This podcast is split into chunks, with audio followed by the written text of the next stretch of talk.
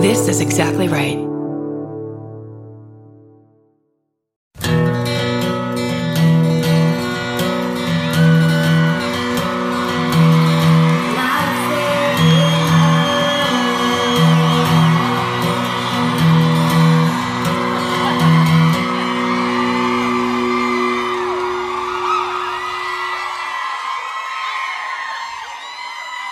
What's up, Oklahoma City? Wow, wow, wow, wow. Good. Yeah. Hey, wait a second. Is that from a lawn? Does not look like what they stick out. Like, don't walk over here on this lawn. We just planted tulips. Holy shit, you guys! Wow. Truly, wow. Dude. Next level. Yeah. Next level clapping. Yeah. Eardrums. Who needs them? Boom. That's the goal, right? Blow out all eardrums. Jesus. First of all, are we in space? That's my first question. Yeah. Is this normally a basketball arena? They put chairs in? It's quite large. Yeah. How are you guys? We didn't have anything prepared. We didn't know you guys. We didn't think it was going to be this intense between us. Yeah. We thought it was cash. My boots, thank you. Oh, yeah. Get into it. Why not get right into it then if she wants you to? Here was the risk. Here was the risk. When we went and did the Grand Ole Opry 2 weekends ago, right beforehand, I was reading some emails in our account, and one of them was like, here's my hometown. By the way, when you go to Nashville, don't wear a dress and cowboy boots because we make fun of all the tourists and bachelorette parties who do that. So I was like, great, and I wore heels. But then I was like, well, what if Oklahoma City is okay with it? And I really want to wear them. Yeah. Thank you. They don't have rules here. Yeah. They're not trying to get up in our business about don't do this and we'll laugh at you if that. They're just like, come and listen to us scream, please. And to be fair, in LA we make fun of this too, so I don't know what I was thinking. I feel like these days everybody's a target, and they should be. Buck up. That's right. Deal with it. I love that outfit though. It's really good. This was made by a murderino for specifically us. Sarah Duke from Toronto, when we were there, she gave us dresses. Georgia tried to remind me of this moment. And I was just like, give me something else. I was like, I don't know. Boxes. She's like, she gave us dresses in line. I'm like, no, nothing's coming back. Nothing at all. Maybe you didn't like yours. No. Ooh, don't say that. Pockets. Yeah.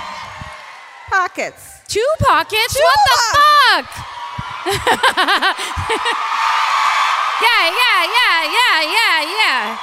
And she somehow was able to get this fucking A cup to get cleavage of all things. This is like, everyone look. Yeah. They want to. It's great. They're great.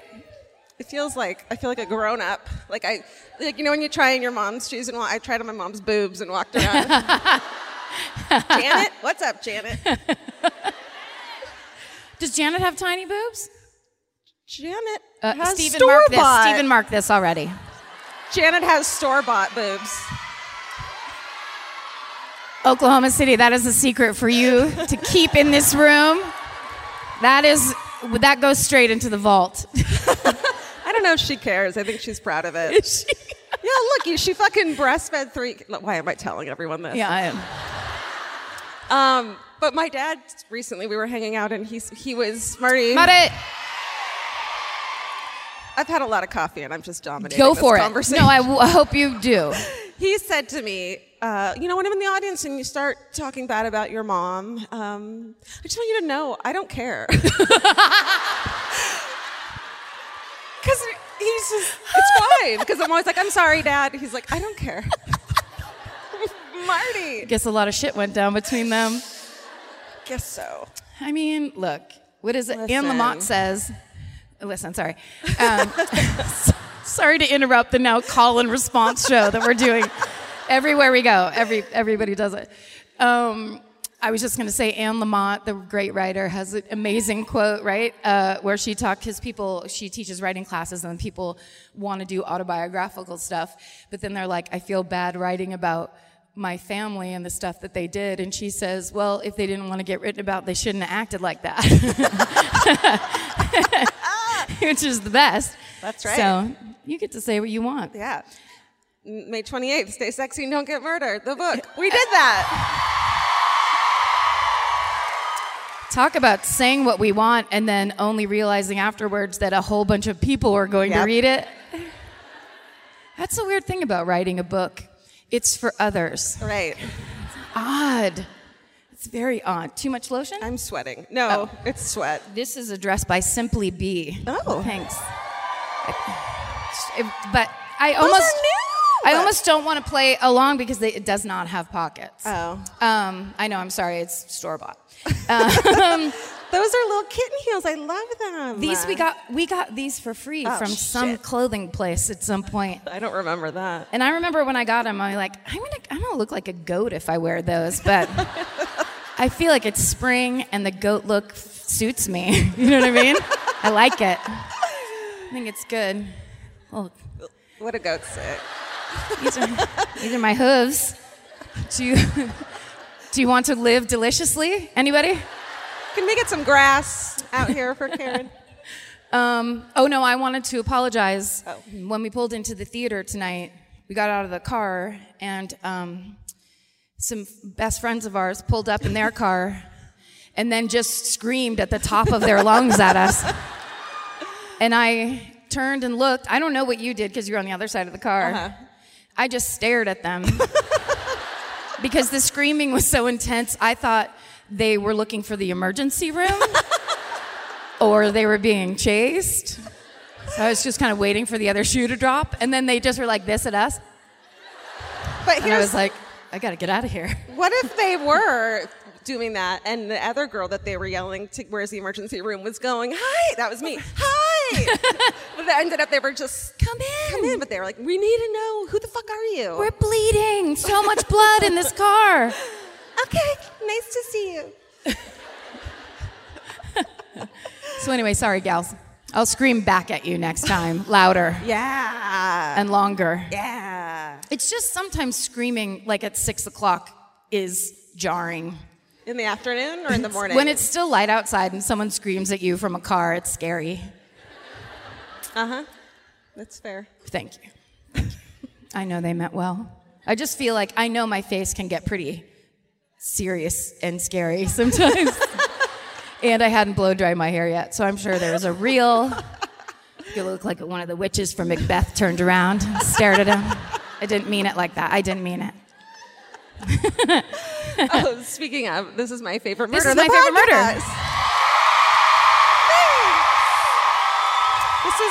Karen Kilgariff. This is Georgia Hardstark. Thank you.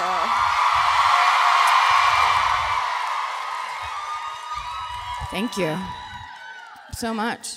Stephen is home. That's right. That's right. We're sad too. He's not allowed here. His mustache would get in a fight with someone else's mustache. Then we'd have to bail him out again. The thing about having a performative mustache, like many men do in LA, is that when you come to the Midwest and the center of the nation, you often get into gunfights that you aren't prepared for. Bring your mustache to a gunfight. It doesn't end well. Stephen has a I'm going to talk some shit. No, I'm not. He has like Stephen, mark this about yourself. Check this out. He's like a chia pet. He just like, he'll have this perfect coiffed everything, and then you see in like 2 months everything kind of expands. Yeah. And then he goes and buys another chia pet, and he's just like, it's not that. It's just like you can see how he's doing by his hair growth. I hope he's selling that hair to wig makers and cancer centers all across the nation. You could make so much money. Truly. I was trying to think. There's a couple corrections corners I have. And it's fun to do them live. Like if something, right? Something just gets posted, then you just do it live. Sure. Oh, the word I was trying to think of was Victorian. That means anything to anyone from the other day. Ugh, I was kept talking about a ruff, and then I dove into the Renaissance, something I know almost nothing about, and got real scared and froze. And then some friend of ours walked up and goes, Victorian? And I was like, yes. Yes. Still know next to nothing about it. I couldn't have helped you, even if you had gotten it right. Yeah. It's there's a lot of areas we should not go into. Truly. As you know. And yet here we go. Yet here we are. It's sit down time? Yeah. Ooh. All right. Someone stole these from the bar at the Residence Inn. Hey, are you in town on business? Mm. I feel like I'm at a cafe in the 90s. Let's see, I'll have a Cosmo with a Goldschlager back. Put your napkin on your lap. Oh, thank you. Could we get service? We haven't even seen anybody. Can we get service? Georgia, have you ever been blown away by the most simple dish at a restaurant, like perfectly scrambled eggs? Oh my God, yes, Karen. And then all I want to do is make that dish at home and eat it every day. Well, you probably could, as long as you have the chef's secret ingredient, Made In cookware. Made In was created to bring restaurant-quality performance kitchenware to home chefs around the world. For years, they've built their business by supplying restaurants and top chefs with high-end cookware. Some of Tom Colicchio's most treasured dishes at his restaurant Craft are made in Made In. Whether you're cooking for professional critics or just the critics you live with, your meals will benefit from the quality of Made In products. Like their carbon steel cookware, it combines the best of both cast iron and stainless steel clad, so it's rugged enough for grills or an open flame. It's the MVP of summer cookouts and cook-ins. What I really love about Made In cookware is that it actually makes something like having a Memorial Day barbecue much more convenient, because you can keep everything on the grill. If you need to throw, say, a pan of garlic up on the top while you're grilling your steaks on the bottom, it's strong enough, durable enough to do that. If you want to take your cooking to the next level, remember what so many great dishes have in common. They're all made in, Made In. Save up to 25% this Memorial Day from May 18th through May 27th when you visit madeincookware.com. That's MADEIN cookware.com. Goodbye. There's something about the sound of an old-timey cash register that really takes me back. I know. It sounds like someone is about to hand me an ice cream cone, but it also sounds like we just sold some merch. That's right. And if you're a Shopify user like us, you know that this sound means you just made a sale. Shopify has helped millions of businesses sell their products online, but did you know they also offer the same support for brick and mortar stores? From accepting payments to managing inventory, they have everything you need to sell in person. So give your point of sale system a serious upgrade with Shopify. Shopify POS tracks sales across all your locations. That way, you'll always know what you have in stock and where. They also provide reliable tech that fits your unique retail needs, like turning a tablet into a credit card reader. And if you're looking to reach new customers, check out Shopify's marketing tools. They're easy to use, and they integrate with all social media platforms. With Shopify, we have a powerful partner for managing our sales. And if you're a business owner, you can too. Do retail right with Shopify. Sign up for a $1 per month trial period today at shopify.com/murder. And here's the important note: that promo code is all lowercase. So go to shopify.com/murder and take your retail business to the next level. That's shopify.com/murder. Again, don't forget, the code is all lowercase. Goodbye. Trying so hard to eat healthy. Don't yell chicken nuggets, please. Also, don't yell. Who goes first tonight? It's me. Okay.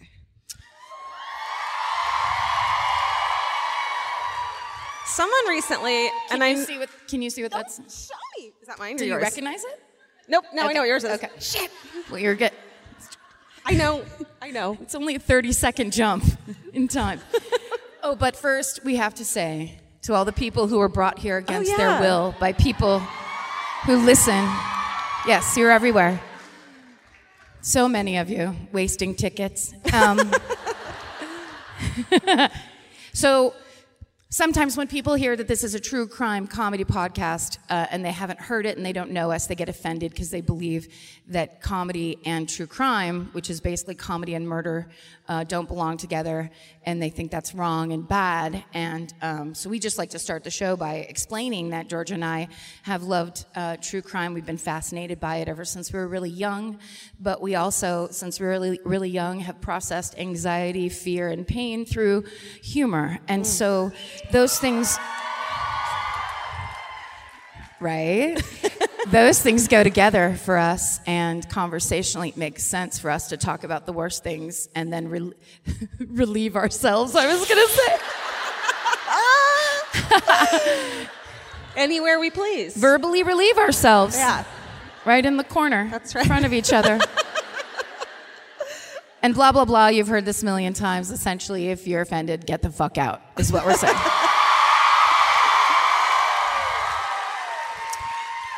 Okay. They know. They know. Tonight I'm going to do the High Hat Club murder. Ooh. Mm-hmm. I got this information from TulsaWorld.com. Oh my God, you guys love the internet. Yeah. The internet is huge, first of all. Oh, my God. Because it actually contains a Tulsa world. Can you imagine? Oh, my God. How expansive must it be? Truly. Can you imagine doing this? Never mind. That say was real dumb. You got to say it now. Without the internet? But then there wouldn't be a podcast. Knocking on doors. Would you listen to this cassette of me and my friend talking? It's a ton of inside jokes. Oh, your boyfriend won't like it. He won't like it. You're going to have to go into a different room. Thank you. Great. I'll be back in 2 months to hear if you like it or not. Get ready with a thumbs up or a thumbs down. Yeah.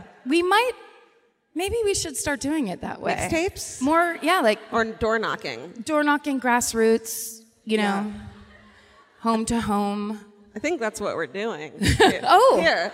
Yeah. We'll put more flyers in record stores. Yeah, we should. Cafes. Okay. Tulsa World is where I went to get some of this information. Great. Yes. You remember. Absolutely. Also, there's a website called MalefactorsRegister.com. Which, has a lot of great information. And then there's an author named Jason Lucky Morrow who does an amazing website called historicalcrimedetective.com. And he wrote a book about this case called Deadly Hero, the high society murder that created hysteria in the heartland. Are you ready? Ooh, are they mad? No. What'd you say? Are they mad? No. We don't call it the heartland anymore. It's going to be one of those. Okay. She threw her napkin down and walked off. She's livid. Waiter, we need the check.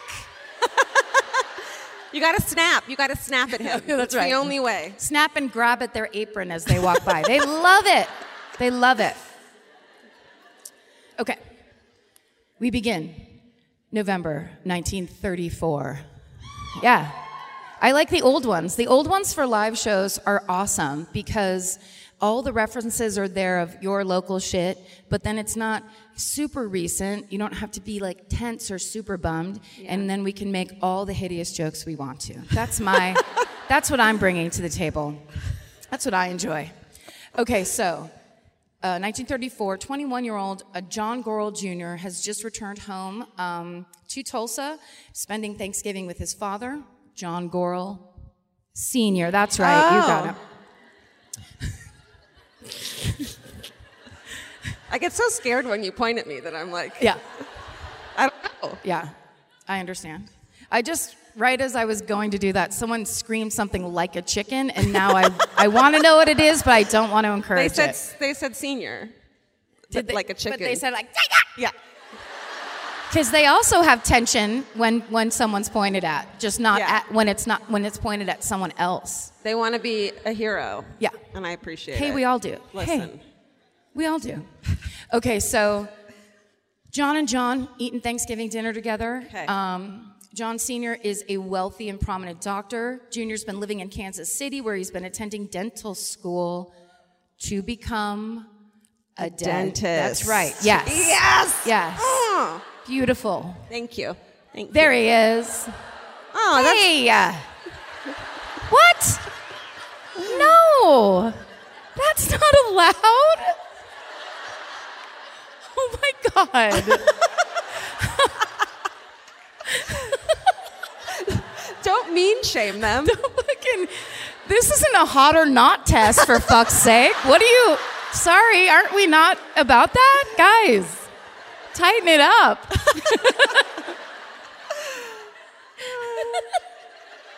I think he's cute. It's seriously my worst fucking fear. Oh, no. Let's see what this next picture. Oh, whoa, whoa, whoa. Hey, yo. Okay, but in their defense, would you want that guy to be your dentist? Yes or no? Yes, you know why? Why? Because he has one big tooth, and that shows priorities. That's what he's about. Yeah. Now I'm offended. I have to say, though, there are other pictures of him. Yeah. Jay picked this. There were, after I picked it, like approved everything, because he's like, here's this picture, here's this picture. I picked it, and then I looked for a different picture, and another one of him came up, and it was a real before or after. Like, it was like a Maury Povich episode of like, I used to be fugly, but now I'm fly or whatever. It looks like whoever got cast in the made-for-TV movie is of actually himself, yeah. But he's hot. Yeah. Got it. It might just be that the sun was at a certain point in the sky. You know how it was back then. The sun was always in different places. With all these you were like a human sundial sometimes. God. All right. All right, That's him. Great. Can you tell me if my brush, I'm not used to this. Yeah. Just like let me know. Yeah, it sucks, doesn't it? Yeah, it does. Yeah. Flopping all over the place. I'm going to be like, hey, slut, pull your dress up. That sucks. I'm sorry you went through that. I won't do that to you. No, I mean it sucks that you've experienced. No one's ever called me a slut in my life. God, that's the dream. That's what we're trying to get to. I know. I'll get there. I'm going to get there one day. Yeah, you will. Don't worry. Thank you. It's going to be hard without liquor, but I think I can do it. I think I can. Hey, man, we're on tour. Like, let's go wild. Hey, fucking... Residence Inn. It's up. Pull the dress half off the shoulder. Karen, put your clothes on. Karen, stop it. Karen, it's 7:30. Okay. Where's my spot? We're back in. And the Johns are eating dinner. Okay. Beautifully with beautiful souls and spirits. Okay. And then afterwards, John Jr. Goes out to meet up with a friend named Charles Bard. Bard is a student at the Oklahoma Agricultural and Mechanical College. Oh, sure. Yeah. Ooh, someone's mad at them. Yeah. That, you know what it is? That's the rival animal husbandry college that they're like, no. Mm-mm. Don't bring that agricultural mechanical bullshit over here. Uh-uh. Then there's an FFA section in the back. We'll kick all your asses. John and Charles pick up some girls. Hey. And they all go out for a drive, which is the only thing to do in 1934. You better drive around. So around 10:30, John drops off Bard and the girls, and he tells them he's got, quote, an important appointment and that he has to get to, and then he drives away. Okay. Right. It's not a red flag yet. It's not. If he kicked them all out of the car with his cowboy boot or whatever, then that's right. Be a red flag. Get out. Yeah. Around midnight that night, a man named Wesley Cunningham. Oh, come on. Right? Made up. I picture Wesley Cunningham to look like Alfalfa from Our Gang. Like, like his hair's parted down the middle and then greased to the sides. Yeah. And his hands are in his pocket and he's whistling. Yep. I'm sorry, I'm thinking of Jughead from the Archie comics. That's a different person. Didn't know the difference. Okay, so Wesley Cunningham, he's walking through an affluent neighborhood near the Philbrook Museum. Ooh. Look at it. Look Pretty. At this fucking rich people's museum they have in Tulsa. Damn, guys. We'll play there tomorrow night. We'll play there tomorrow night? Yeah. We're going to be playing on this lawn tomorrow night. So as I was pulling the picture for that, I did this one. And I just looked up real quick to see what the Philbrook was all about. And they have Andrew Wyeth paintings there, who's my favorite painter. So let's really quick just look. Oh look at my dog. That's George. That's my dog. That's beautiful. Now, I don't know if that's the real name or if I just told Jay that the name of the painting was Dog and Barn. But then there's this one. Oh, my God. Wind from the Sea. Have you ever seen this? Have you seen this shit where someone paints a painting and then paints lace curtains over it? No. How did he do that? Karen, can I tell you how impressed and kind of intimidated I am that you have a favorite painter? Oh. Am I flexing on you right now? Art, I'm impressed. It's working. You like art?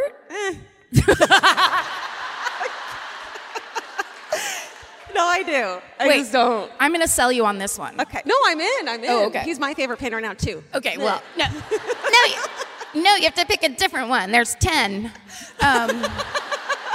He's famous for the painting Christina's World. Oh, yeah, okay. Which, of course... So I find this one, right, and I'm like, oh, to show Christina's work, because that's what he's famous for. I literally know this from Google Images. It's not like I go to the museum or anything like that. Okay. Yeah. I don't care. I'll be like, look at that painting of a feather. Oh, that one's Andrew Wyeth. And then I've done that enough times, so then I'm like, he's my favorite painter. There's no book learning involved. Sorry, art school graduates. Yes. Yeah, sorry, all of Tulsa and the Philbrook Foundation. This is a very, this painting is parodied a lot. Okay. Do you remember? That sucks. It was like 10 years ago, there was a sit-in at UC Davis, and this guy just walked by and straight up fucking pepper sprayed, like, just a sitting group of 19-year-olds. Yeah. Just walked by and right in their face. Goodbye. Did it. And then someone is genius enough to fucking do this, which is why I love modern life so much. The internet. They think of everything. Then, of course, not to be partisan, but there's this one, which I fucking love. Come on. Oh. You have to admit it's funny. That's Mar-Lago. Oh my God, amazing. There was also one of Lisa Simpson and The House on the Hill is Pink. But whoever drew it, I was like, I don't know about the stability of whoever drew this. It was clearly not like official merch. Okay. Art Corner is over. Back to the story. Okay, Wesley Cunningham. So he's walking near that museum. Painting. Oh, okay. Painting. Got it. Museum. He is. Wesley Cunningham is Andrew Wyeth's fake name. So he's walking in the neighborhood, fancy neighborhood, high-end neighborhood. He sees one lone car parked by itself on the corner. Mm-hmm. And then he notices all the surrounding street lights are out. Eee. So he walks over to the car. Don't do that. Right? Walk away from the car to see what's going on. He finds the body of John Gorrell Jr. slumped over in the front seat with 2 bullet holes in his temple and a .22 caliber gun laying at his side. Mm. So obviously the police are called, and then they begin to investigate the scene, and they discover that the .22 belongs to John Gorrell Jr., But judging by the body's position, suicide is not possible. Also, hey, he shot himself twice in the head. You can't do that. Very good point. I feel like I repeated that point so many times. Really nice thinking. Thank you. I went to art school. I went to college. He could have shot himself and then like, quick, quick, quick, quick. Mm. Who knows? Oh, you do. I know. Yeah, that's right. I just told you. Yeah, you told me. Then as they investigate, they realize all the street lights have been shot out. What? Yeah. I don't like that. That is a red flag. That is a red flag. Put the red flag on your lawn of suspicion because some tulips of murder are about to grow up out of it. Am I right? Okay. Good one. Thank you. Missed the suicide thing, but got that one perfectly. All right. So basically the entire scene is very unnerving and suspicious, much like Andrew Wyeth's Christina's World. All right. So the investigators have no immediate leads. John Gorrell Jr. has no known enemies, police record. They don't know who could have killed him, why anyone would want him dead. But then, luckily, a local airplane pilot named Floyd Huff comes forward. Hey, Floyd. With an interesting story. He's every man. Yeah. Literally. Look at that smirk. He, of course, knows something. You know what he knows? What? How to fly. Oh, that's pretty good. That's the smug smirk of a man who can fly in the air. Yeah. Unlike many of us. So Floyd comes forward, and he's like, I think you guys are going to want to hear this story. He was in Kansas City shortly before Thanksgiving, and while he was there, he was approached by a young man who wanted to hire him to fly him to Tulsa. Because the weather conditions were bad, Floyd Huff said no thank you. But he told the young man he was planning on driving there himself, and he offered him a ride. So the man accepted, and during the ride, the young man told Huff outright that he planned to kill John Gorrell Jr. You got to keep your mouth shut sometimes, people. Yeah, but you know, on a road trip when like a good song comes on and you've been on the road for out the window. Yeah, half an hour. You're feeling a real kinship in that car. Yep, shared a bag of Cheetos or whatever. 1934 Cheetos, which was Cheetos. just seeds. It was just a... 4 seeds in the palm of someone's hand. So in Huff's own words, he said the man, quote, said that Gorrell was plotting to extort $20,000 from Homer Wilcox, the millionaire oilman, under the threat of kidnapping Wilcox's daughter, Virginia, or her brother, Homer Jr. And here's Virginia Wilcox. Whoops. Nope. Shit. No, but who's that? That's not her either. Okay. Spoiler alert. Wait. Okay, so these rich people were going to get kidnapped by the guy who got found dead? Yes. And so this dude was going to kill that guy. This dude was basically ratting out the dead guy. Thwarting the kidnapping. And saying, he was going to kidnap these people, and I'm going to go kill him. Okay. Yeah, essentially. We're there with you. Are we here? Yes. Okay. Here's a photo of Virginia Wilcox. So the young man tells Floyd the entire fucking plan. He explains that he first considered renting a plane and shoving Gorrell out of it while they were in the air. That was plan 1. That's ambitious. Yeah. And then he was like, you know what? I'm going to go back to the drawing board on this one. Hard to convince someone to get onto a plane so that you can then push them off the plane. Absolutely. So then the young man told Floyd, he said he thought it might be easier just to stab Gorrell instead. And at that point, he pulls out a huge hunting knife and a pair of rubber gloves and shows them. And the guy just kicks him out of the car?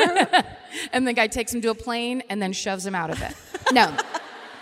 I guess he just does that thing that everybody always does when they're uncomfortable, which is, and then continues to drive for another however many hours.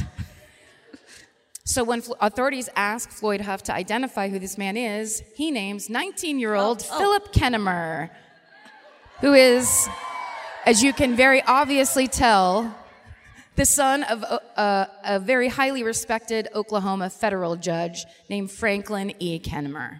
Sure. You'd never suspect from that level of smarm that he's a federal judge's son, would you? No. Never. Okay. Is that a Diane von Furstenberg wraparound blazer that he's wearing? I don't get how that jacket buttons. It's a double-breasted suit. Am I making that up? I could never. Yeah, but I mean, it's way over. That's true. Because people had waists this size back then. They fucking sure did. Men, women, children, animals. I think there's really something to eating seeds as Cheetos. That might really be the key. You were onto something. Okay, let's write that one down, Stephen. Put it on the list. Put it on the list. That's going to be our new diet plan. No more Cheetos, seeds. And it just all different types of bird seed. I'd rather just drink water, honestly, than eat seeds. You can. Water's on the diet. Okay. Yeah. It's seeds and water and now and laters. And then, of course, chicken McNuggets. Okay. Which I tried to order last night. We did the whole thing of like getting into the hotel late, so there was nothing open, and then we found on the app, Vince and I, that McDonald's was open and they'll deliver, and we were like, great, and like put our order in and shit, and then it was like, sorry, it's closed. Like we had picked our sauces. It's not that big of a deal. But there is a kind of the hunger builds as you're on that app. Yeah. Tell me before. Also, because, when you're on the app, that's what's bad about those apps, is instead of talking to somebody on the phone and being like, and that's all I'll have. Oh, sorry, also a green salad. Instead of having to do any of that, you're on an app. So then you're like, 2 apple pies. Yeah. What kind of ice cream items do you have? Do they travel? Do they travel well? Well, they're not made of real ice or cream, so they travel great. They stay exactly the way they come out of that machine. They stay that way for 4 hours. You shouldn't eat it, but do it anyway. But you gotta love it. Okay.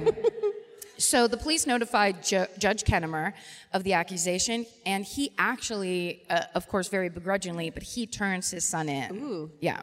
Imagine. No. So on December 1st, 1934, which is only 2 days after John Gorrell Jr.'s body was found. So the police question Phil Kennamer, the son. He admits that he did the shooting, but he explains that it was in self-defense. So he says that the extortion plot that Floyd Huff described that he was talking about was real, but that it was John Gorrell Jr.'s idea and that he wanted to call it off. Phil wanted to call it off because he had feelings for Virginia Wilcox. Let's see if she's here now. It's not gonna. I was thinking of her as a child, so let's make sure she's not. A child? I thought it was a child the whole time. Oh, because she was gonna get kidnapped? Yeah. Is that weird? She's gonna get. Is that ageism? Lady napped. All right. Let's see. Not that one. There she is. Oh, shit. I've got feelings for her too. Yeah. Look at the eyebrows. They're even, okay. Also, she has that look and just like, the 30s. It's not great. I'm this pretty and I still have to do the dishes. By hand, with bleach. Okay, we have to go back one. All right, so it's all over her, right? He says he basically, that John Gorrell had this extortion plot. They were going to kidnap her, but that because Phil had feelings for her, he wanted to protect her. So he was supposed to mail the letter, but he wouldn't do it because he suddenly realized this could put Virginia in peril. Mm-hmm. And so he went to, that night, Thanksgiving night, he went to Gorrell to tell him that he had not mailed the ransom note, and he begged him, according to Phil, he begged him not to go through with the plot. But John Gorrell Jr. refused, and they start arguing, and that's when Kennamer threatens to go to the police with that ransom note he never sent, and that's when John Gorrell pulls out that .22, goes to shoot Kennamer. They get into like a scuffle, and Phil Kennamer says that in the chaos, he's not sure how it happened, but one of them pulled the trigger, and John Gorrell Jr. got shot twice in the head. How sometimes when you're scuffling and you win, you double. You win and then you celebrate, which is wrong. Okay. Got it. And then you shoot all the fucking lights out. Yeah, then you're like, poo, you saw a motherfucker, I'm back. So, of course, for minimum two, if not more reasons, the cops are not buying this story. So they question the people closest to Phil Kennamer to get a better sense of his character. They find out that he's known for being an arrogant rich kid. Shocking. He's smart, but he doesn't apply himself at school or work. He's known to be an attention seeker who loves being in the spotlight, but only if he's being praised. I don't see the problem with any of these things, actually. I'm not retracting my judgment of this person. He rejects any sort of negative criticism about himself. What? That's stupid. Waiter, we need that check. This is getting, it's bad now. Okay. So they also say that Phil Kennamer had gone out with Virginia Wilcox. He had taken her out on her first date, but she almost immediately lost interest in him, if she ever had it in the first place. And spoiler, later on in the trial, she goes on the stand and basically goes, "I don't know that guy." Ooh. Yeah. Ouch. But try to save someone by shooting someone else, and this is the way. And this is how they repay you? Yeah.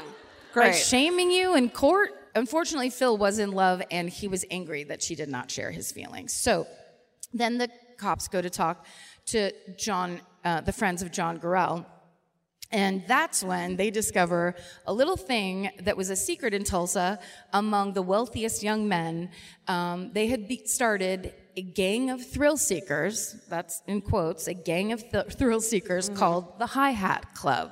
Oh. Right. So it's a bunch of, there's lots of oil money that you guys know, but Georgia might not know. There's a lot of oil money around these parts. Got and it. I guess up in Tulsa. And there are lots and lots of what they may have called back then the nouveau riche. Mm. And so it was people who had basically been busting their ass, on these oil wells, and then they hit it big, and suddenly they're like millionaires in 1934. Right. And so then their children are the worst, right? It's almost always how it happens, pretty much. That's the equation. Yeah. But it's very new. Like the money, the parents aren't used to the money, so then the kids, they don't know how to kind of moderate it, I guess, so is what they were talking about. So here's the initiation to get into the High Hat Club. You drink 10 glasses of beer, then you have to drive 60 miles an hour around a corner on a street. Come on! That's dangerous and nerdy. It's so fucking dorky. It's so dorky. And those cars didn't go 60 miles an hour back then, did they? Can't. They have to like wind up the old fucking jalopy. Oh, we were doing it together. Wind it up. Yep. And then you have to let it idle for 45 minutes so the engine warms up. Do you know my fucking father, it's 2019 and he still tells you have to wait for the engine to warm up in his car. Don't just drive it. I'm like, Dad, whatever thing you're thinking of literally doesn't exist anymore. Like, this car engine is a computer, and you're 100. Love you, Dad. I owe it all to you. My dad doesn't mind when you talk shit about your dad on stage. Marty's fine with it. Yeah. He's totally fine. Oh, also at the end of that initiation, you have to smoke pot and have sex. So, which was swag back then too. Sex, I mean, just weird bits of sex that no one wants. Seeds and stems of sex. Are you gonna put that on my shoulder? What? It doesn't go like that. Please don't blow that in my face. Thank you. Oh my God. Sorry, I was reading. I'm sorry. Because this always happens. I'll write a dumb joke underneath the thing, but now we're too far away. But I'm going to say it anyway. Okay, say it. I said, they call it an initiation. I call it a standard Wednesday night. Thank you, Oklahoma. Thank you, balconies. The balconies are the ones I love the most.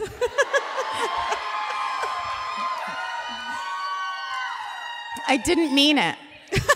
Okay. God, I'm just terrible, terrible comedy. Okay. So once they're in the gang, the High Hat members are free to then engage in activities like smuggling drugs. What kind?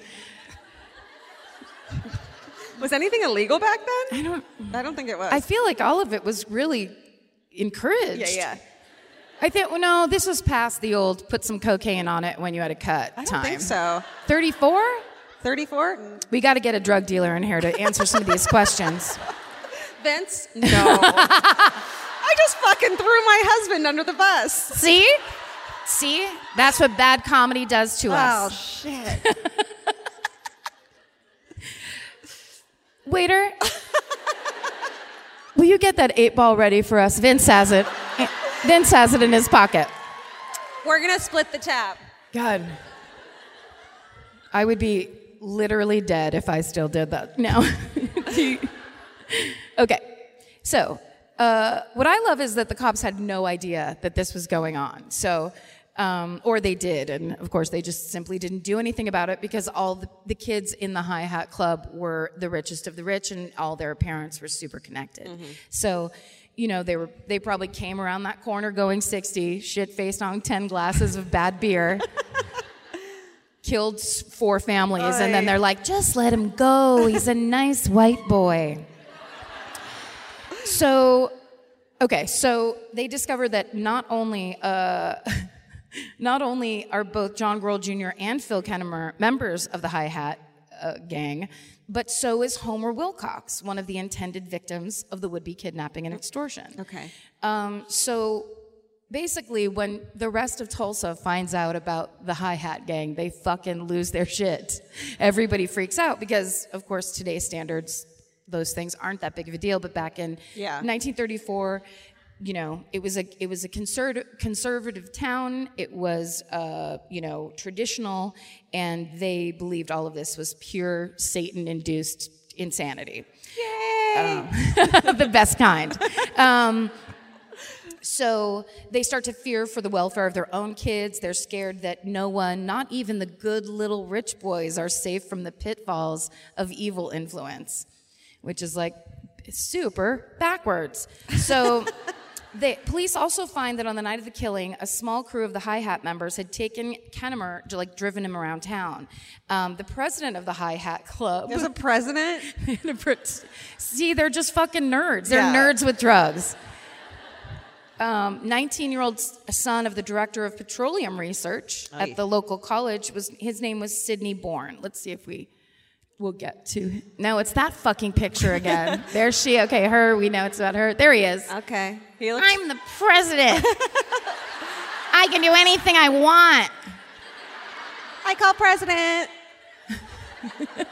I call president. Fine, I'll be sergeant at arms. So Sidney had driven Phil Kennamer to the spot where Kennamer killed John Gorrell Jr. on Thanksgiving night. And then on December 9th, just a week after Phil Kennamer is apprehended, a random driver passes by Sidney Bourne's car, finds him inside dead from a bullet wound. No way. Yes. And in his lap was his father's revolver. And the location of the car was not far from where John Gorrell Jr.'s body was found. Just some rebel without a cause shit. This here. Is, yeah, it's nuts, it's connected, and it goes all the way to the top. Okay. But unlike John Gorrell Jr., Sidney Bourne's death is ruled a suicide, although the hype and hysteria surrounding the case makes many people believe that it could be another gang-related murder. Mm-hmm. Maybe because it was exactly like the first one? I don't know. Maybe it's hysteria. All right. And then to further complicate things, the police then arrest Homer Wilcox Jr., Virginia Wilcox's brother. For his own kidnapping? They figure out and are able to prove he's the one that shot the lights out. Oh. Yeah. Why? Well... They say when they're arrested for it, of course they get released with a fine, because the whole thing's chalked up to, quote, malicious mischief.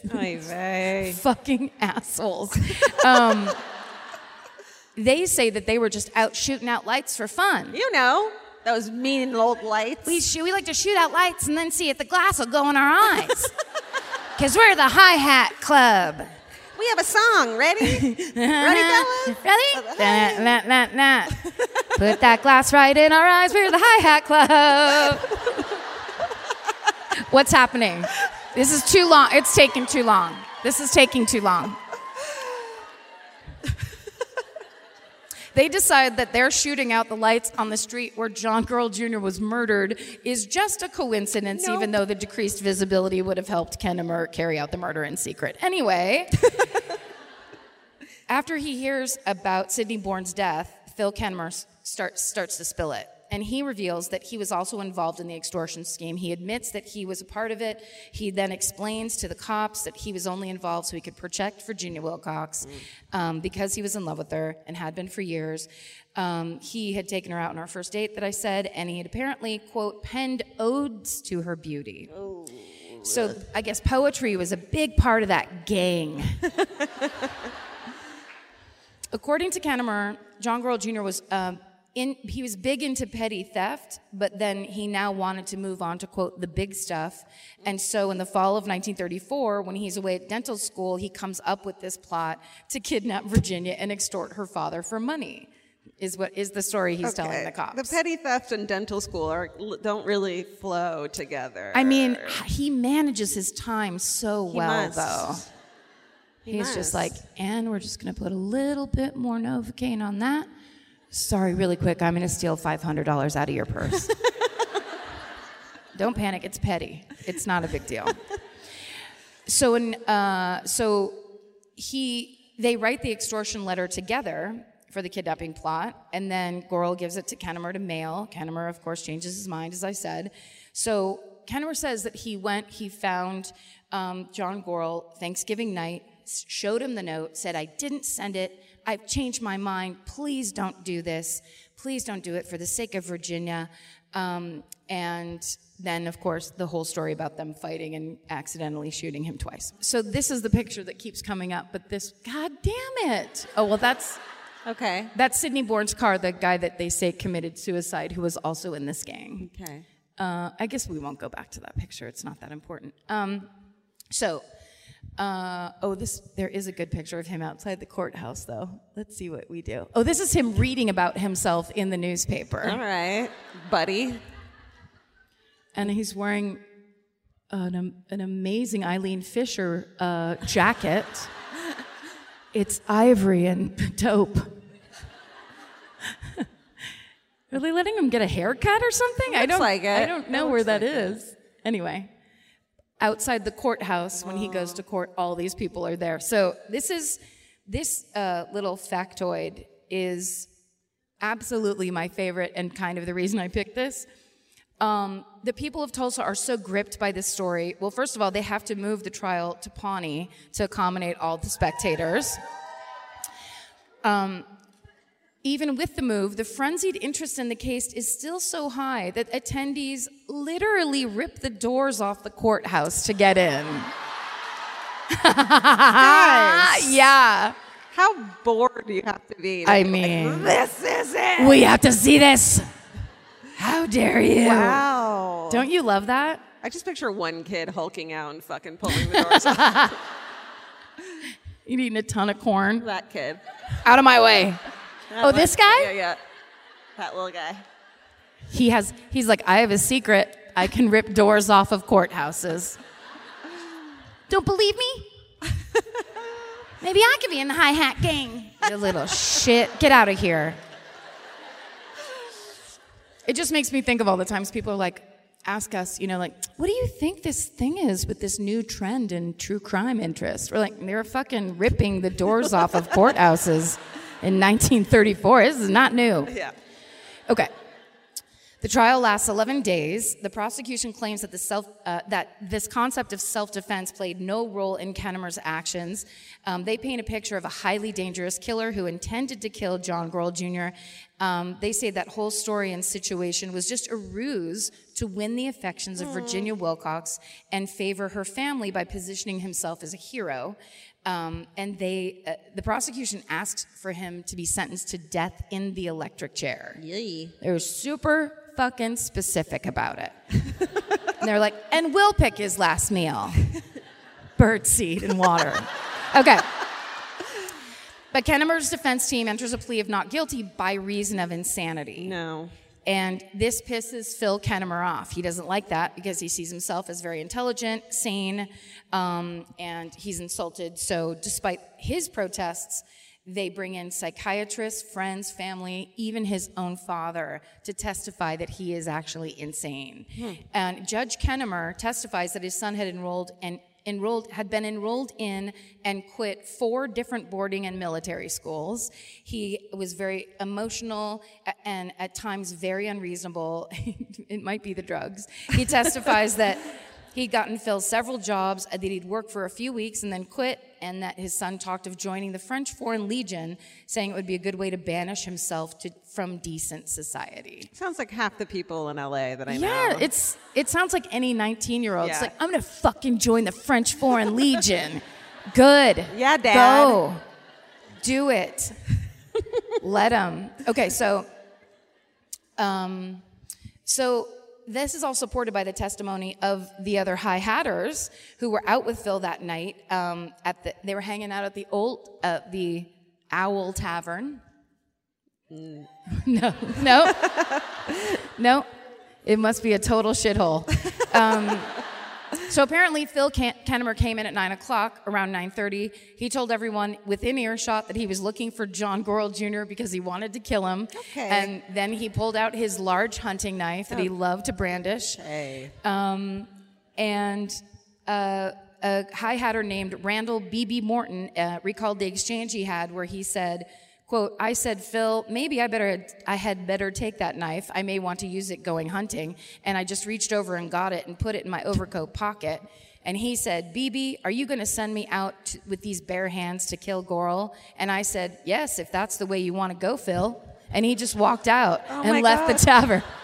I love that he's like a drunk driving friend who's like, taking your keys, buddy. Yeah. Get home how you can, but you can't drive. Taking the knife, murder how you can. Yeah. How about I hold on to this for you, friend? So essentially when it all gets sussed out, the jury deliberates for 8 hours, and then on February 22nd, 1935, they find Philip Kennamer guilty of manslaughter. Mm. And he's sentenced to 25 years in prison. So, that's him in court. All right. What's up, finger waves? It feels like nothing existed in 1934. No. There's like nothing on the walls, and it's just men in suits in a room. Not a single. Did you pull the door off, or was it you?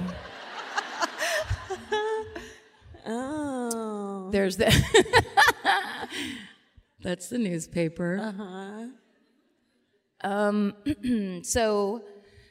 Here's what's interesting. So in the wake of Kennamer's trial, the High Hat Club is disbanded once and for all. Oh. As far as we know. There could be a shit ton of secret hi-hats in here right now. So while in prison, Kennamer files for several appeals. They're all denied. And it isn't until April 23rd, 1943. So he serves 8 years in prison for manslaughter. And then Oklahoma Governor Robert S. Kerr grants him parole. When he's released, he immediately joins the Army, becomes a paratrooper, and in World War II... Oh, wait, that's him. Shit. That's his first night in the Army. He didn't like it. He said the bed was hard and the pillow wasn't very big. That's him going into the Oklahoma State Pen. Okay. Here's him going into the Army 8 years later. Wow. This guy, on June 6, 1944, he parachutes into France on D-Day, and remains in battle overseas until he's gunned down by a Nazi on August 15th, 1944, and he dies at age 49. What? So before his death, he told a reporter, something just seems to tell me that I won't come back, because they interviewed him when he was leaving for the war. Something tells me I won't come back. I hope that if I die under the flag of my country, those who have condemned me will hold me differently in their memories. I will. Okay. One anonymous high hatter, oh, and this is kind of what I said before, but one anonymous high hatter explained the youthful ennui this way to the International News Service reporter. This whole trouble in Tulsa society is this. 40 years ago, these millionaires did not have a dime. They were workers in the oil fields, and their wives were just ordinary girls, some of them waitresses and the like. Waitress. Then comes the golden flood of oil and gold. They had millions all of a sudden. They showered money, money, money on their children. Too many expensive automobiles, too much time to do nothing. Mm. And that is the rich and privileged story of the High Hatter's murder. Wow. Good job. Thank you. Fucking fascinating. Oh, really? Yeah. Okay, good. Hey, Karen, you know that feeling when you're stressed out and your heart starts to pound and your mind is racing? I do. I know it well. Well, while there's no cure for stress, therapy can help shape your response to it. And since May is Mental Health Awareness Month, there's no better time to try Talkspace. When you sign up for Talkspace, you'll receive a personalized match with a therapist or psychologist, typically within 48 hours. Forbes rates Talkspace as the #1 online therapy platform, plus their licensed professionals are in-network with almost all major insurance companies. Once you meet your therapy goals, or if you want to cancel for any reason, Talkspace will provide you with a prorated refund for unused time. I feel like these days people understand the importance of therapy, but the difficult part is just taking that first step. It took me months to make my first therapy appointment. I was so scared. I had a lot of ideas in my head about it. And that's why I think Talkspace is such a good idea, because making it so approachable will just get you there sooner. Then you can actually get in there, figure out what you need, talk to an actual professional, and be on your way to solving some stuff that you might want to solve. To celebrate Mental Health Awareness Month and the power of talking it out in therapy, Talkspace is offering our listeners $80 off your first month with promo code SPACE80. Go to Talkspace.com/MFM and use promo code SPACE80. To match with a licensed therapist today, go to Talkspace.com/MFM and enter promo code SPACE80 and get $80 off your first month and show your support for our show. That's Talkspace.com/MFM. Enter promo code SPACE80. Goodbye. Hey, it's Kaylee Cuoco for Priceline. Ready to go to your happy place for a happy price? Well, why didn't you say so? Just download the Priceline app right now and save up to 60% on hotels. So whether it's Cousin Kevin's Kazoo Concert in Kansas City, go Kevin, or Becky's Bachelorette Bash in Bermuda, you never have to miss a trip ever again. So download the Priceline app today. Your savings are waiting. Go to your happy place for a happy price. Go to your happy price, Priceline. Here we go, everyone. I'm doing the Oklahoma City Butcher. Ooh. Get ready for some fucked up shit. Okay. Your favorite kind of shit. Yeah. All right. I got a lot of info. I like my shit straight at like right angle shit. Okay. Okay. We can do it that way if you want. I got a bunch of information from, of course, Wikipedia and Reddit, our best friends. And also 405magazine.com. But there was a great article called Lost OKC by MJ Alexander. She's this incredible writer and photographer. And there's not like a ton of info about this one because it's a real bummer. Okay. So let's start right after World War II. Great. In your boom. Let's start after mine ends. Perfect. Yes, we are. Yeah. The post-World War II era saw Oklahoma City become a major hub in the National Interstate Highway System. So congratulations. Yes. Highways. Wait, that's not the 405 that goes all the way to us, is it? That's the magazine. Oh, that's a magazine. Called 405. It could have been a magazine about highways. Shut up. And they would call it I-45. Remember? We call it the 45, that's right. 405. Oh, my God. This whole country is so different. So different. And big. Yet we're all together. And what I love about, one of the few things I love about traveling is that you get to learn so much about the city you're in just by writing about some horrific thing that happened. That's right. I was like, I need to add some stuff to this story because it'll make it make more sense in when it happened, which is the late 70s and 80s. So the civil rights era dawned after World War II, and downtown Oklahoma City became the site of the start of a new civil rights tactics when history teacher Clara Luper, who... Guys, she's here tonight. Are you ready? Waiter, bring out Clara Luper. Bring out Clara Luper. She was a history teacher. She had been the first African-American student in the graduate history program at the University of Oklahoma. The fighting I-40, 405s? That's right. Shit. Fighting freeways. Thank you. Sorry, I fucking really threw you off. I don't know. We used to have so much fun with the fightings, and now all of a sudden it's become a real point of stress for us. Let's not do it anymore. You know what I like better is, and in today's money, let's do that one instead. That's way better. Okay. We're going with that one. So in 1950s when that happened, and then she led some of her students and her young children from Douglas High School, which in today's high school is... Junior high. In the very first sit-in in American history. Shit! To segregate. Yes! Yes! The lunch counter at the downtown Katz drugstore on August 19th, 1956. Fuck yeah. That's her fucking kids.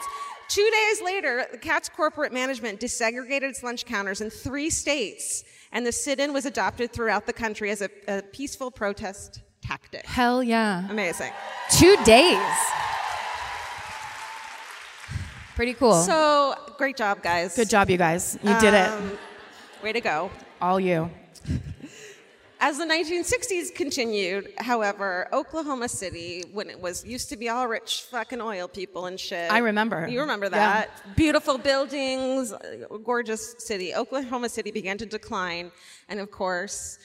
white flight and suburbanization began to empty out the central business district and the surrounding areas. It's a similar story at the time all throughout the U.S. By 1961, the city limits of Oklahoma City had expanded from 80 square miles to 475 square miles, as people were like, I'm going to go out over there, right? And the oil beneath the city had begun to dry up, property values declined. And the new city leaders then engaged in a disastrous program of urban renewal. It went really bad. Sorry, guys. The plan was to save Oklahoma City and turn it into one of the most beautiful cities in the Western Hemisphere. That was their plan. And they're like, ferns, ferns, ferns. That's right. Cover the city in ferns. Unfortunately, someone else was like, knock everything down. Oh. And everyone was like, okay. See. See. Unfortunately, what they ended up doing was essentially a 12-year demolishing rave or party where 40% of the downtown was demolished, and it was 530 buildings. So there were all these beautiful buildings that were the founders of Oklahoma City had built to look like this from Europe and that from there, and they were gorgeous. And these dudes were like, "Fuck this shit, progress, everyone." You know how they do it. And they were trying to build this city of tomorrow. So this is what it looked like back then. See that building right there? The tall one? No, the one in front of it. Okay, yes. Then they did this to it. Oh, Jesus. Yeah. Sucks, right? And they're like, look, it's your new water park. Bring your own slide. Yeah. Yeah, so...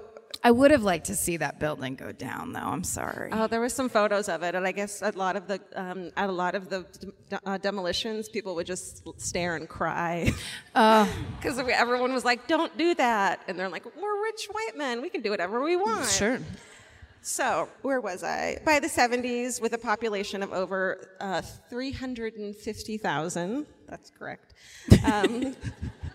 Urban renewal had lost the support of many Oklahoma City residents. They were pissed off that they demolished the majority of the old theater district, and they tore down historic structures. And the program was also blamed for forcing retailers and department stores elsewhere. They were like, "We're going to give you a new beautiful building," and then they tore everything down, and then didn't have the money to build anything back up. So they tore down a bunch of stores to make way for a newfangled shopping mall, and then that area stood as a parking lot for 35 years. Oh, but a great parking lot, everybody. It wasn't one of the cool ones where you park your car and then they bring it up on a ladder, and then it's not even that, you know, which sucks. Pretty standard. Yeah. Oklahoma City's urban renewal program was the most extensive in the state, and by the early 80s, the city had cleared hundreds of structures in the area. These were downtown, and the 200-acre Oklahoma Health Center in the John F. Kennedy neighborhood, which is around where our story takes place. So, of course, they're like, we're going to build not the I-405, the interstate through here. So we're taking all of your houses. Goodbye, you know, to, of course, the majority of the poor people. Right. So... the 1970s to 80s were a period of stagnation for Oklahoma City, and with the exception of the Myriad Gardens, there was little done to love that place. Little was done to improve the inner city or central business district, and so between 1976 and 1986, a killer struck at least 3 times in Oklahoma City using the sparsely populated neighborhoods that had emptied to make way for highway construction. It was like free for all. Ugh. Yeah. Sorry, excuse me. Are you emptying the garbage? Oh, I bet someone barfed. Oh, no. They did? Oh, we're getting nods of yes. Oh, honey. I'm so sorry. Not you. I'm sorry for the people sitting around. I shouldn't have called it out. I'm sorry. It's just that when someone snaps out a garbage bag 3 times, I'm like, what, did I not put the garbage out, Mom? What happened? Am I in trouble? Oh, God. All of you. So sorry. You know it's now happening at every single show. Like, we get messages the next day where it's like, I had a great time except for a girl barfed on my shoulder. Yeah. You guys all get free milk duds in the lobby. On the theater. Free clam chowder for everybody in that. Stop it. That's not funny, Karen. That's not funny. I don't like barf, unlike other people, and therefore that offends me. Oh. Do you think people barf at Les Miserables Part 2 or whatever? I bet they do. Who do you think barf gets more barf, Les Miserables or us? I hope it's us. I feel like we're number one. I feel like that, too. Yeah. I mean, no one will ever beat. Nobody feel bad. First of all, I can't tell you the places I've barfed. And it was a real passion of mine in the 90s. But I remember doing it onto my own lap in my friend's convertible car. And she was just like, you gotta be fucking kidding me. Oh. It's a convertible. You could have turned your head any direction and it would have been taken care of. At least you were being polite. You know, and my dad, we'd be on road trips and we'd get food and he'd say, eat over your clothes. You were kind of following that ethos. I was just trying to keep it contained. Yeah. Well, all I had to do was that. It didn't have to be contained at all. So we feel you. Over here. We're feeling it and smelling it a little bit. Okay. Here we are. And we're back. We're back to the horror of life. You've now described one of the creepiest concepts, which is a serial killer who is operating in an abandoned neighborhood. That's right. How have they not made a horror movie out of this? Because that's... I think... I don't know. You're like, have you never heard of? Oh, have you never heard Friday of? Friday the 13th. Mrs. Doubtfire. I don't know. I couldn't come up with a good one. Yes, they loved it. Okay. It was perfect. That's it started there. It's like it was the okay. 1976, April Fool's Day. Oh. Mm. On April 1st, 1976, at around 3 p.m., 3 oil industry workers are in between shifts and waiting for a friend to show up, and they're bored. And so as you do, they say to themselves, let's go check out that abandoned house. I would. I would too. Yeah. Because that's fun. But their fun turns terrible. They break into this vacant house. It's Northeast 8th Street. Oh, one of the interesting things, and now this makes sense to me because I was doing all this reading about all this stuff I just talked about, and one of the things is they paid a fair price for the people who got kicked out of their houses, but they only gave them like a month to get out, so there was tons of furniture and like expensive shit left behind. Oh, so you people love to go through that shit. I mean, it sucks. You know, urbanization is bullshit. But drawers, baby. All I want to do is look through other people's drawers. Yeah. That's all I want. I don't want there to be an apocalypse, but if there is, I hope everyone leaves everything behind for me to go through. Yes. So. It's a slice of life. That's right.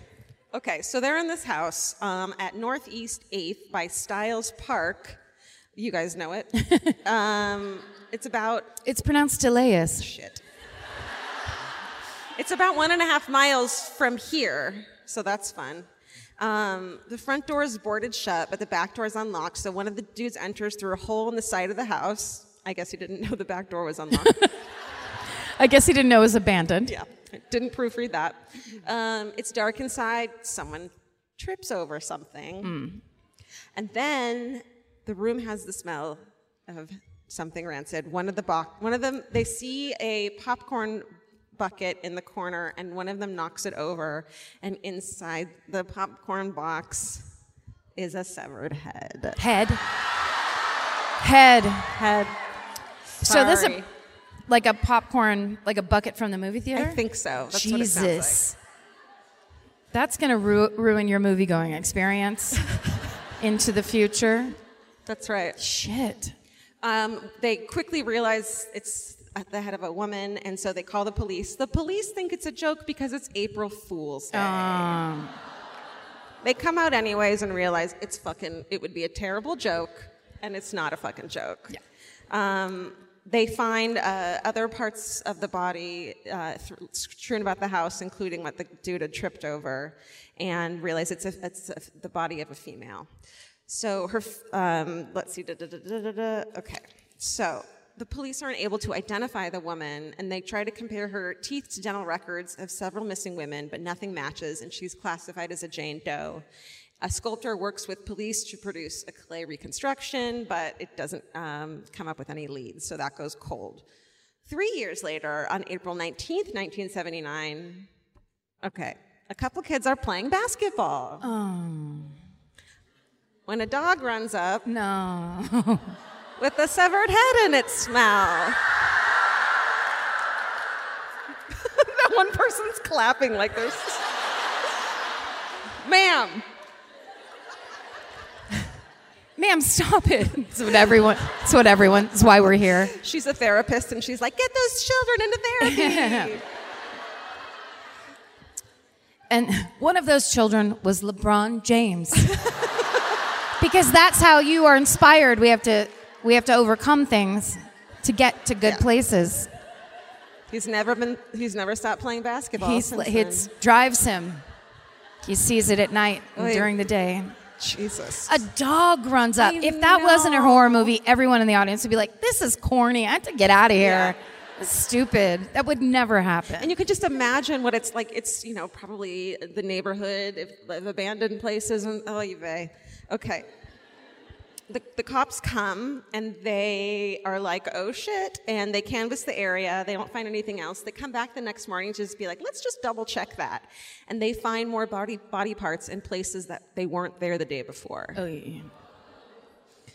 As if someone had crept in the night before and fucking left them for them to find. They're called back repeatedly through the next 2 weeks as body parts keep turning up. and they're found in wrapped in newspaper and in brown wrapping paper, like as if it's a butcher. Ugh. Hence the Oklahoma City Butcher. And they realize it's the body of a woman, and the body parts keep turning up until May 1st, 1979, when the rest of the body is found in the area. A week later, fingerprints positively identify the woman as 22-year-old Arlie Bell Killion. Family members tell police that they'd seen Arlie just hours before she had been found. Even though she is involved in sex work, police immediately suspect that it's not someone on the street, it's one of her male relatives who, there were newspaper accounts that he had escaped from a mental hospital the same day of Arlie's murder, and he had a history of violent behavior, including attacking things with a hatchet, including his grandmother. He didn't kill her. Sorry.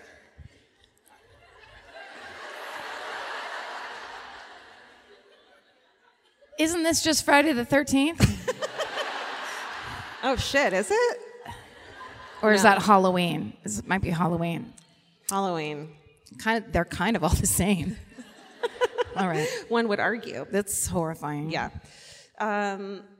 Police records, they look into him because they're like, this has got to be the dude, right? But it turns out that he had been arrested and brought back to the hospital before a week before the last of the remains were found. So he couldn't have dumped the pieces himself.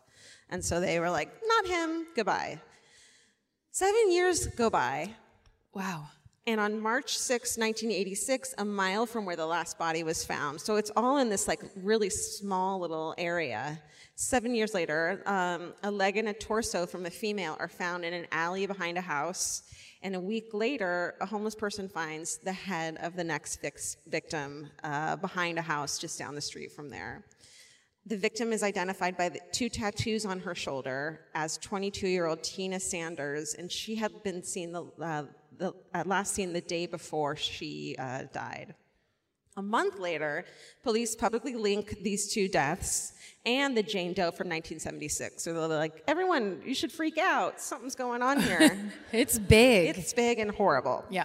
The Jane Doe and Killian have distinctive incisions in their face that the killer had done, so they're similar, and the body parts of both these latest two victims had intentionally been scattered in different parts, and they're all, two are known to be sex workers, and they're all young Native American women with a similar like physical appearance.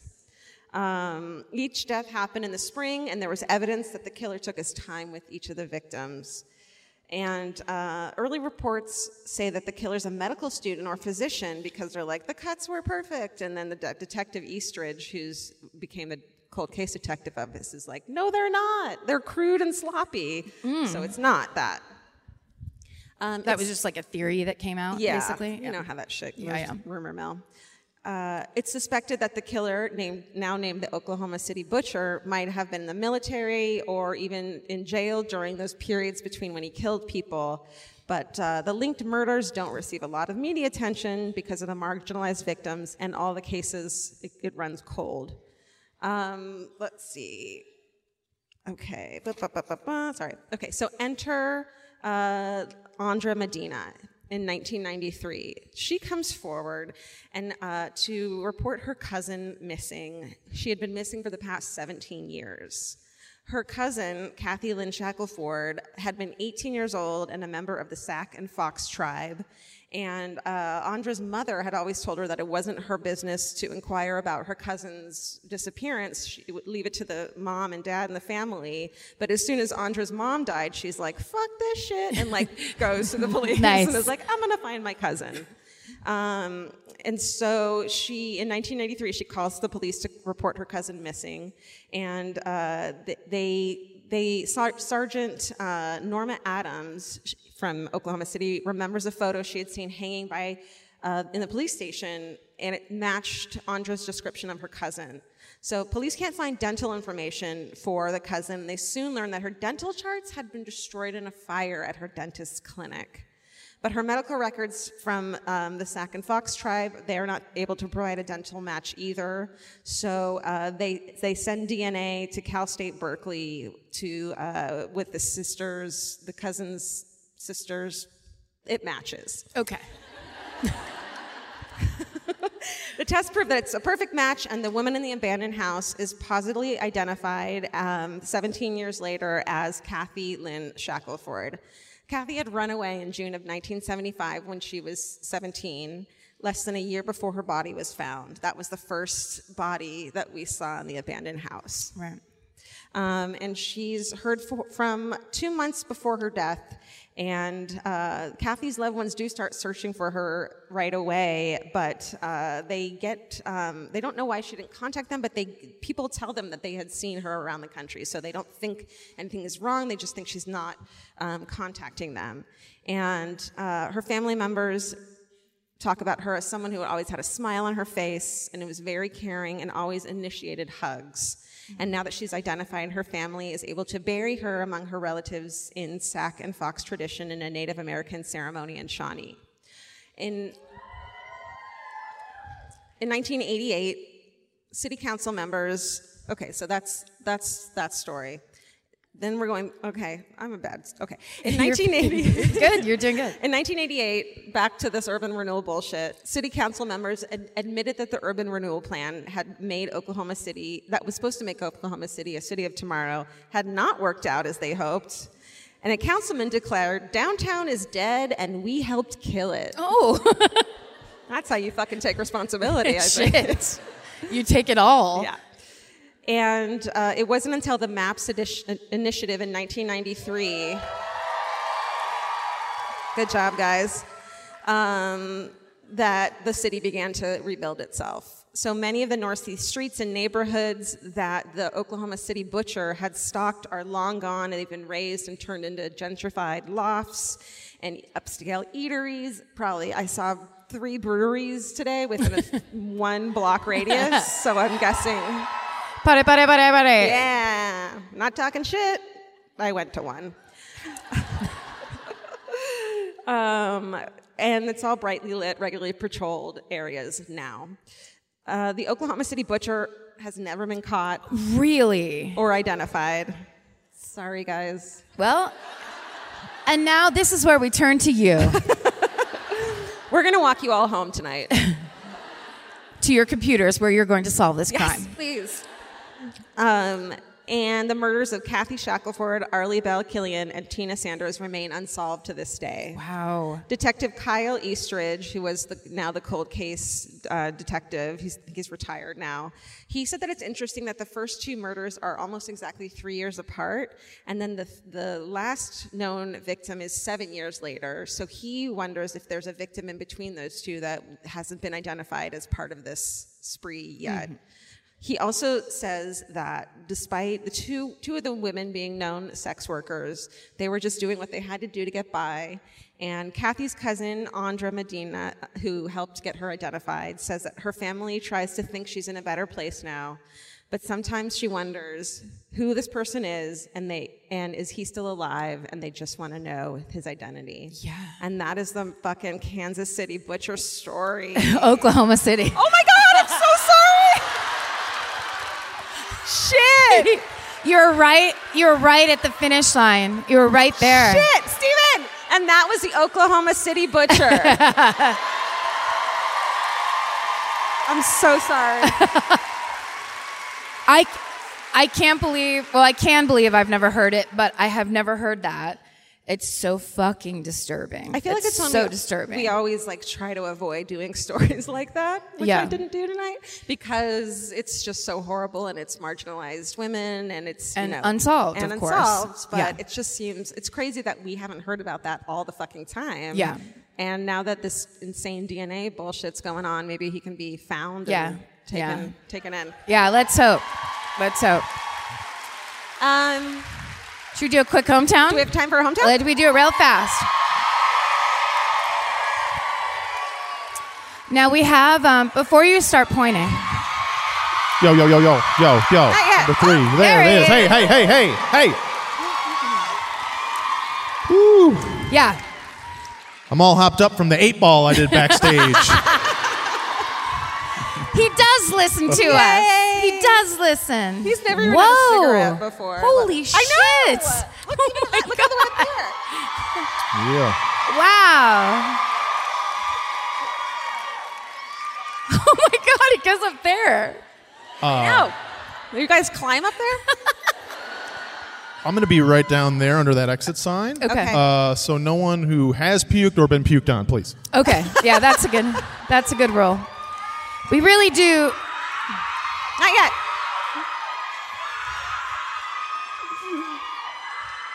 Here's the thing, too. When everyone's pointing at someone and that someone is cowering in their chair, she doesn't want to be. I do want to tell you one rule. One rule. I'd stop yelling. Just so I can tell you this one rule, which is, you know all the rules. We say it every single time. This one seems to be coming up over and over. Oh, geez. And I'm starting to feel bad for the people. Yeah. We want it to be local. We want it to be local. It can be in the state, or it could be nearby Oklahoma City, but we'd love it to be in Oklahoma City. But I swear to fucking God, if you roll up here with some Kansas City bullshit... Okay. We should start kicking people off if they do that, right? Yeah, that's right. Oh, my God, I hate this so much. I hate it. Karen, do you want to do? With the sign that says Steven on it, with the wheat woo. Yeah, yeah. Go to Vince right there. That way. Oh, they're coming up together. Oh, no, it's two. I don't know. Ugh. Okay, turn the lights down. This is so crazy. This is terrifying. It's truly terrifying. So crazy. Are you mad it's two people? Yeah. I'll give him a chance. I saw her mouth something about my mom, so all I right. feel like it's... Okay. What's your name? Yes. Hi, Kelsey. Hi. What's your name? Hi. Kelsey. It's Dee Dee and Kelsey, everybody. Mother and daughter. Come here. Yeah, because we're wheat-woo. I have to be on this side. Wheat-woo. Got it. And this says... That's my graduation cap. This is her graduation cap. My last day of school ever was today. Where'd you go? What'd you do? I can't either. Dental hygiene! We can't hear. She's graduating from college next year. She graduated from dental hygiene school today. Nice! It's a dental theme. We should stand over here so we can hear. Okay, yeah. This is hard. Okay. Hi, guys. Hello. Where are you from? We're from Southwest Oklahoma, right outside Lawton. Nice. Take it. And my name is not every Dee Dee is crazy. Okay. You say that. You always say all the Dee Dees are crazy. Don't start defensive. It's a bad look. Okay. So this story is very hometown for us. We live in Southwest Oklahoma right outside Lawton. And in 1999, Kelsey's dad and I bought 160 acres to build our home. So we closed on it, started building our house. And people started, it's about 30 minutes from where we had been living, and people started saying, hey, you know about the mass murder on your land, right? I forgive you. I'm not mad. There's two people on stage right now. I couldn't be happier. Everything is great. Okay. Mass murder. Go ahead. So on March the 5th, 1916... there was a family that lived on our 160 acres named the O'Kanes that were all murdered. And what happened was on a Monday morning, the farmhand came to go to work, knocked on the door, nobody was roused, and went inside. And inside he found everyone dead. Except the dad. So he was gurgling. There was a grandpa, the mom, the dad, and 5 children. One of them was 4 months old. Oh. 4-month-old baby that the mother was holding. And I will tell you that these newspaper articles that we found spared no detail. Yeah, they get into it. Very gruesome. So basically, the mother and baby were dead in the bed. She was clutching the baby. The baby... throat was slit. No more baby talk. No. It was horrible. Let Dee Dee tell her story. Let me tell my damn story. It's on my land. Sorry. Are you surprised that her button says, I'm a Karen? I am a Karen. and you're in Georgia. That's right. So there were two boys and two girls. The two boys both were murdered in their beds. They had bullet wounds in their heads. The two girls were murdered, but they didn't get bullets. They just got bludgeoned and the like. And the mother and the baby were dead, but the dad, and the grandpa was also dead, but the dad, because they're all O'Kanes, and it's senior and junior and, you know. Right. He was dead. I mean, he wasn't quite dead. He was bleeding, but he still had a heartbeat. He still had a little bit of breathing. And, of course, this is out in the country, you know, and they had to get, were there phones then? No. Oh, I don't know. No. Here, I'll look it up on your phone if there were phones or not. There was no signal. There was no signal. Yeah, the Wi-Fi was really bad back then. Kelsey said, Siri! So, basically, we had heard that initially the farmhand had been accused and had been cleared through forensics, but we actually couldn't find that in the newspapers. So everybody immediately thought it was the dad. They had all been playing cards with some families the day before, all day Sunday. They were a well-respected family, but they just really couldn't decide anything else. But then there was also part of the story was that the grandpa was a real Frankenstein, and that is a grumpy monster. Yeah. And so they actually thought that maybe...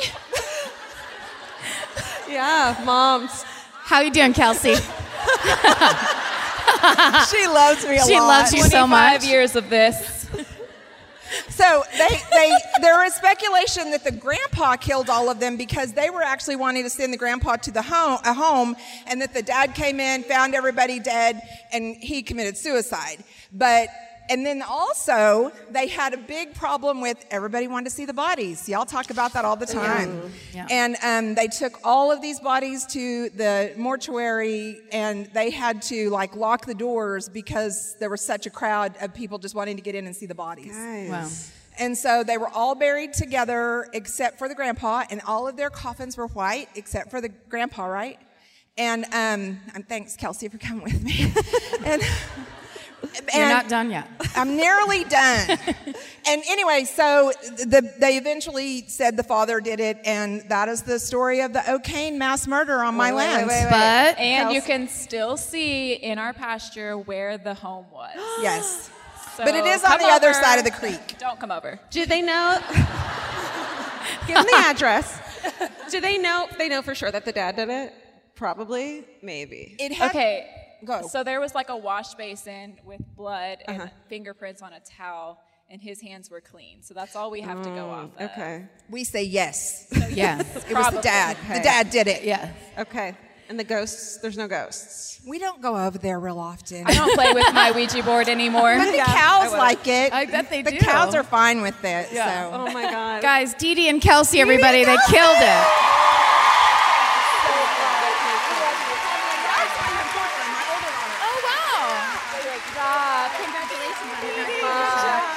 Nice to meet you. Bye. Yes. Yeah. Great job, Oklahoma City. Dee Dee and Kelsey really changed my mind about two people coming up at once. I'm converted. I thought it was going to be a thing where it's like, anyway, we were in a thing. I like to snap judge. Fuck. That was a perfect show, I feel. So? Yeah. Okay. For me, for my enjoyment of it. Steven edits out me saying the wrong city. Oh, I'm sorry. And this part too. That was a perfect show. Do you know that we make lots of jokes about it, but it does break our hearts when you fuck things up, because we really do want to give you the presentation that we know you would be able to give if you were the one doing it. We understand that the scrutiny is very high because these are things you've poured over and that you know by heart, and that alone, like city name, gives us the shits when we do these things. It's very, it's more pressure than we act like it is. So please focus on that girl puking and not me. I would love that. When you remember tonight, mistakes that were made tonight, not me. It was all her. No, this is amazing. Our first thank you time so much. Here. Yeah, thank you guys for welcoming us in the biggest fucking theater. Thank you to all the people who very actively and angrily complained that we hadn't come here, that we weren't in the Midwest enough. It works. We love it. It works. We love it. We are so freaking hashtag blessed that you guys support us so much. It's crazy. I mean, this whole ride is crazy, and we can't believe that we get to do this, that we have a freaking book coming out, that you guys... It's really bananas, and we're so, so appreciative for everything you guys have done for us. Yeah, it's very, I feel like right now we're coming into a time where we can actually start feeling what's happening to us without being so freaked out all the time. Yeah. You'll see when it happens to you. It's so crazy when your podcast explodes. But the coolest part, I think, is that every time we know, no matter what else is going on, we come out on this stage that we're talking to a bunch of our friends. And that feeling that we get to be up here and doing the thing that we like the best, and that you guys are here for it, is so fucking satisfying for us. And it really makes it like, this is kind of the cherry on top of the rest of the Sunday, is when we get to be out here with you guys. So thank you so much for having us. Yep. And of course, stay saved and do God's missions, always, please. But then also stay sexy. And bye, Oklahoma City. Thank you. Thank you, Oklahoma City.